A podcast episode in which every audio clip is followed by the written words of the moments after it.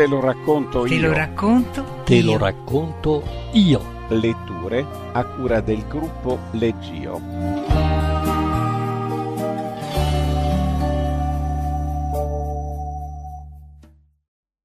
La seconda bottiglia di Bone di Rudy Ghedini. Rudy Ghedini è nato nel 1959 a Bologna, dove vive. È stato consigliere a Bologna dal 1988 al 95. Con ironia si definisce bolognese, interista, inevitabilmente esperto di sconfitte. Laureato in geografia alla Facoltà di Scienze Politiche, lavora presso il Consiglio regionale Emilia-Romagna. Ha pubblicato una storia d'amore a sfondo calcistico, Semifinale, Teoria 1999, un paio di libri sulla più simbolica disfatta della sinistra, Guazzaloca 50,69%, Sassella 1999 e Bye Bye Bologna, punto rosso 2002. Nel 2004 ha pubblicato i libri Sarti, Burnic e Facchetti, una raccolta di racconti sulle incredibili sconfitte dell'Inter, e Il Cavaliere a due punti sui cittadini ridotti a tifosi, entrambi per Fratelli Frilli. Collabora con il settimanale Carta. Legge Marzio Bossi. Sara non poteva averlo premeditato. Aveva passato l'intero pomeriggio a cucinare il piatto preferito di Robert. Si era vestita elegante, profumo, collana di perle e tutto questo per una cena in casa. Sicché, quando arrivò, la polizia trovò una scena che a tutta prima, finché non eri davanti all'evidenza, non sembrava per niente la scena di un delitto. Al contrario, era la scena di un perfetto benvenuto, una casa calda e accogliente in una fredda serata di novembre. L'arma del delitto? Un coltello da cucina. Sarah Nash ha ucciso Robert Nash e il detective George Webb, voce narrante e fulcro di questa storia, si scopre innamorato dell'assassina. E questa è in estrema sintesi la trama dell'ultimo romanzo di Graham Swift, La luce del giorno. Aspettando il marito, Sara cucinava un au vin. Aveva scelto questo piatto per un motivo autobiografico, vedremo poi. Intanto non mi sembra inutile approfondire la conoscenza del au vin, come va cucinato, con quale vino accompagnarlo. Dal romanziere inglese si ottiene solo una risposta parziale. Swift accenna all'aglio e allo scalogno, ai funghi e alla pancetta affumicata. Spiega che una buona cottura richiede molte ore ed era la cosa giusta per calmare i nervi di Sara mentre aspettava una telefonata da Webb. Quella telefonata poteva cambiarle la vita. Quindi ho inseguito il coq vin con i motori di ricerca, ricavandone la seguente ricetta. Tritate 150 grammi di cipolline, eccolo, lo scalogno, fatele rosolare per 5 minuti con un etto di burro, aggiungete due etti di lardo a dadi, ecco la pancetta affumicata, in un altro tegame dorate un pollo di circa un chilo e mezzo, tagliato a pezzetti con 200 grammi di funghi affettati. Fate saltare, mescolate e aggiungete il soffritto, poi salate e pepate. Aromatizzate con timo e alloro, bagnate con un bicchiere di brandy e infiammate. Irrorate lentamente con una bottiglia di vino rosso e portate a ebollizione. Aggiungete due spicchi d'aglio schiacciati e procedete nella cottura per 40 minuti. Scolate il fondo di cottura in un altro recipiente, filtrandolo con un colino. Tenendo la carne e le verdure in caldo, rimettete la salsa sul fuoco, aggiungete un etto di burro impastato con un etto di farina e fatela addensare per 10 minuti. Disponete nei piatti alcune fette di pane tostato, adagiatevi il pollo e i funghi e infine la salsa. Quanto alla seconda domanda, quale sia il vino più indicato per esaltare il au vin, Swift è drastico come una coltellata, una bottiglia di Bone, perché è vero che il vino è per la cottura, ma un qualunque vino da quattro soldi non andrebbe bene. È un errore risparmiare sul vino, migliore il vino, in realtà migliore il au vin. Il vino è metà del suo segreto. Di bottiglie di Beaune dunque Sara Nash se n'era procurate almeno un paio. Antica capitale della Borgogna, Beaune è una cittadina sulla strada che da Digione verso sud porta a Masson. Di ritorno da una vacanza in Normandia ho percorso la Route de Grand Cru, ho visto le insegne delle enoteche delle cantine e una sera sul quai Bouchacourt a Saint-Laurent-sur-Saône, davanti a una notevole porzione di côte de bœuf, ho ordinato questo famoso rosso decisamente ottimo con la carne, superlativo insieme all'assortimento di formaggi di capra. Non sono un esperto di vini e disgraziatamente le bottiglie di Beaune non si trovano sugli scaffali dei supermercati. Per ritrovarle ho chiesto aiuto all'ottima enoteca che mi aveva fatto scoprire il Calvados. All'esperienza diretta ho aggiunto qualche informazione di seconda mano Pare che nel XVI secolo due soli vini si contendessero l'onore di essere portati sulla tavola del re di Francia, il vino di Ai e a qualche centinaio di leghe di distanza più a sud il vino di Beaune. Entrambi erano prodotti con la stessa uva, il Pinot Nero e lo Chardonnay. Da un'altra fonte telematica ho recepito questo imperativo categorico. Il Beaune va degustato in un calice non troppo grande per non disperdere rapidamente i volatili profumi. I vini rossi dominano le vigne del Beaune. La sporadica presenza di vini bianchi viene fatta risalire all'imperatore Carlo Magno che avrebbe ordinato l'impianto di filari di uve bianche per non sporcarsi la barba. A questo punto è il caso di tornare a George Webb, detective privato con ufficio a Wimbledon, periferia a sud di Londra, i suoi clienti sono quasi tutte donne, il più delle volte lo assumono per verificare i tradimenti dei mariti. Il romanzo comincia il 20 novembre 1997. Due anni prima Webb aveva accettato uno strano incarico dalla signora Nash. Al tempo presente, ogni due giovedì, George oltrepassa i sistemi di sicurezza e va da Sara in carcere. Il suo è un amore senza rimedio, paziente e convinto che la maggior parte della vita sia solo la durata di una pena che si sconta. Perché George si è innamorato di Sara?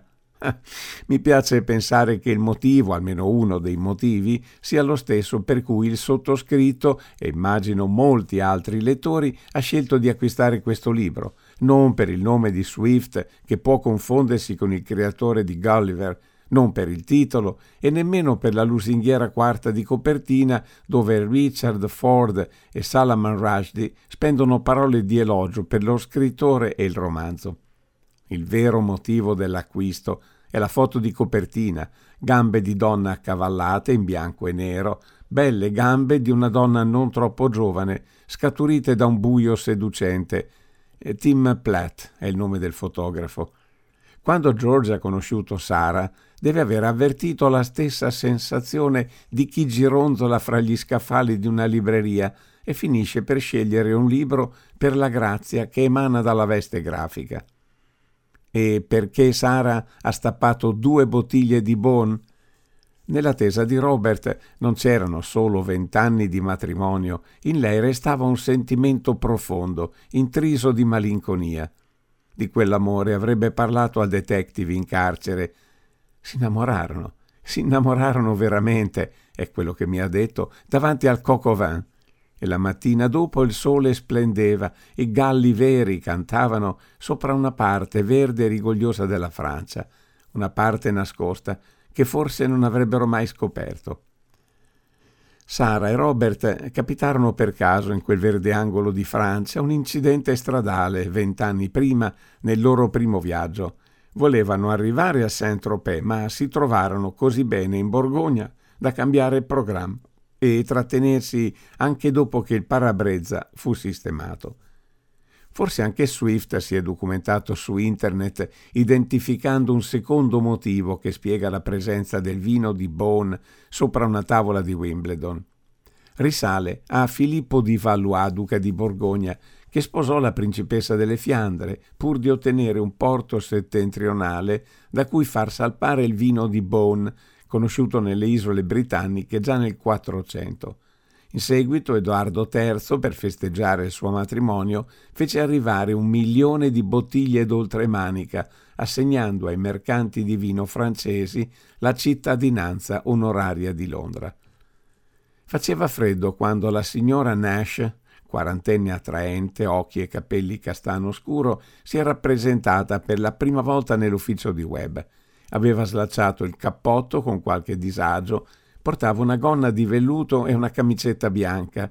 Le sue non sembravano le solite ginocchia femminili che possono far capolino da una gonna con angolazioni e intenti di ogni genere. La signora Nash sapeva già tutto, dove si svolgeva la relazione clandestina, un appartamento a Fulham, e con chi il marito la tradiva, Cristina, giovane profuga croata rimasta orfana nella guerra civile. La famiglia Nash era benestante. Lui, ginecologo, lei professoressa all'università, avevano accolto Cristina nella loro casa per evitare che venisse rimpatriata. A Webb Sara non chiedeva conferme, voleva prefigurarsi un futuro.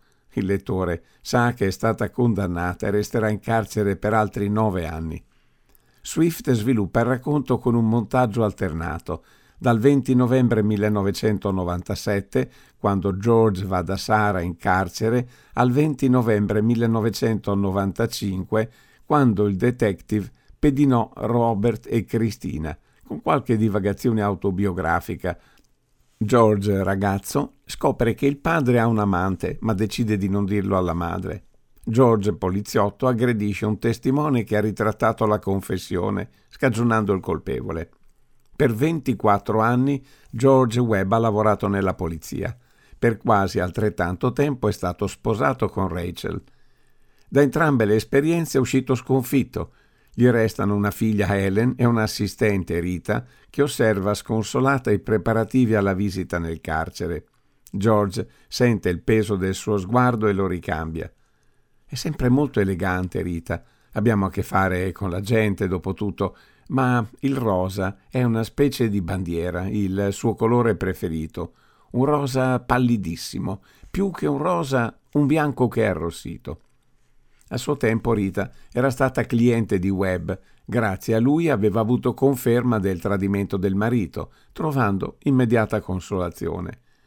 Di consolare donne deluse era già capitato a Webb, cosciente di violare l'etica professionale, Rita non era più la sua amante, ma gli era rimasta accanto, presenza ordinata e protettrice con evidenti ulteriori speranze.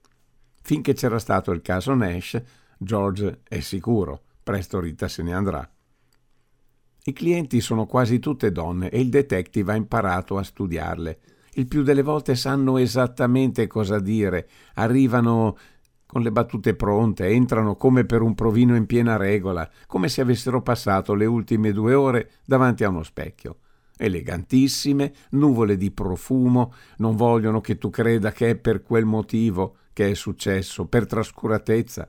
Hanno preso la decisione, ma hanno il loro orgoglio. Ci si innavora, a volte percependo una passione comune. George e Sara, nei pochi momenti condivisi prima del carcere, avevano scoperto di amare la cucina. Quando la polizia fece irruzione nella villetta al numero 14 di Beecham Close, la zona di Wimbledon più signorile, il cocovin stava ancora sobbollendo. Robert era in ritardo. Sara aveva abbassato la fiamma, ma quel piatto non sarebbe passato di cottura nemmeno se il ritardo si fosse prolungato. Lei aveva trovato la forza per telefonare alla polizia e confessare sono stata io, non per spegnere i fornelli. George aveva imparato a cucinare dopo essersi trovato solo. Rachel se n'era andata in seguito alla scandalosa espulsione dalla polizia. Helen invece si era riavvicinata, l'aveva incoraggiato, era stata l'assaggiatrice dei suoi esperimenti culinari. Quando la signora Nash ingaggiò Webb, Christine stava per tornare in patria. Tre settimane dopo sarebbe volata via. L'estremo timore era che Robert la seguisse. Aveva paura, Sara, eppure non riusciva a odiarli. Anzi, lasciava che vivessero fino in fondo la loro passione. Sperava di chiudere una parentesi e riavere il marito con sé. In carcere, mentre Sara rievoca i pensieri contraddittori di quei giorni, George abbassa lo sguardo sulle sue ginocchia. L'avevo detto che si era innamorato così. Mentre il coco vin stava cuocendo, con tutta la lentezza necessaria, il pedinamento di Cristina e Robert si concludeva all'aeroporto. Fino all'ultimo momento Webb non può escludere che Robert mediti la fuga. I due amanti infine si separano. Cristina era in volo quando il delitto è stato commesso, forse non è mai venuta a saperlo. Il detective si sforza di immaginare lo svolgimento dei fatti dopo la telefonata a Sara. L'aveva informata della partenza della ragazza, poi, senza capire perché, aveva continuato a seguire Robert, che invece di rientrare a casa era tornato all'appartamento di Fulham. Ecco il motivo del lieve ritardo. Sara ripete le parole con cui Robert le confessò l'amore per Cristina. Non posso vivere senza di lei. In effetti, conclude non senza sarcasmo, è vissuto senza di lei solo un paio d'ore. Robert era rientrato a casa. Davanti al numero 16 di Beecham's Close, Webb poteva ritenere concluso il suo incarico. Pochi minuti dopo, sfiorato da un'intuizione, aveva invertito il senso di marcia per fare ritorno alla casa dei Nash. L'omicidio si era già compiuto. Robert non aveva fatto niente per sfuggire alla morte, forse si era persino proteso verso la lama, se fosse arrivato in tempo e l'ossessione di George avrebbe potuto evitare la tragedia. Questa data che si ripete, il 20 novembre, compleanno di due amici e di un amatissimo personaggio a fumetti, Ken Parker, mi ha evocato un'altra coincidenza di natura vinicola. Le Beaujolais Nouveau est arrivé, con queste parole ogni terzo giovedì del mese di novembre, passata la mezzanotte, prende il via il rito del déblocage di uno dei vini francesi più famosi e controversi. Poco alcolico, dal caratteristico odore fruttato, il Beaujolais Nouveau è uno di quei vini leggeri dalla vita breve che si possono bere a 6-7 settimane dalla vendemmia. Nel sud della Borgogna il déblocage fa da pretesto a feste e sagre paesane, perché è grazie all'effimero Beaujolais più che all'impegnativo Beaune che il fatturato dei viticoltori continua a crescere. Al momento del delitto, il lettore agli occhi di George vuole credere che Sara abbia ucciso Robert senza alcuna premeditazione, vuole credere che si trattò di un impulso improvviso, imprevedibile, irrefrenabile. Si era messa il col rossetto. Aveva comprato i fiori, dedicato l'intero pomeriggio alla cottura di un piatto simbolico. Ma gli occhi di George non erano in quella cucina. Detective e lettori possono solo inseguire gli aromi del pollo e del vino. Doveva avere aperto la bottiglia per farla respirare poco dopo la mia telefonata. Fino all'ultimo Sara aveva sperato che Robert tornasse con lei Fino all'ultimo Rita spera che George dimentichi la signora Nash. Fino all'ultimo il lettore resta nel dubbio su cosa sia davvero accaduto fra le pareti domestiche nel momento in cui Robert e Sara si sono trovati di fronte. È nella bellezza di romanzi come questo chiudersi con domande insolite a cosa pensa Sara, sapendo che George l'aspetterà per almeno altri nove anni. Di che cosa è fatto quell'amore fatale, accanito e ammirevole, vissuto nelle condizioni peggiori, elemosinando un abbraccio ogni due settimane? Il destino di George è sopravvivere nell'attesa. Prima o poi si apriranno le porte del carcere potrà stare con Sara nella limpida luce del giorno.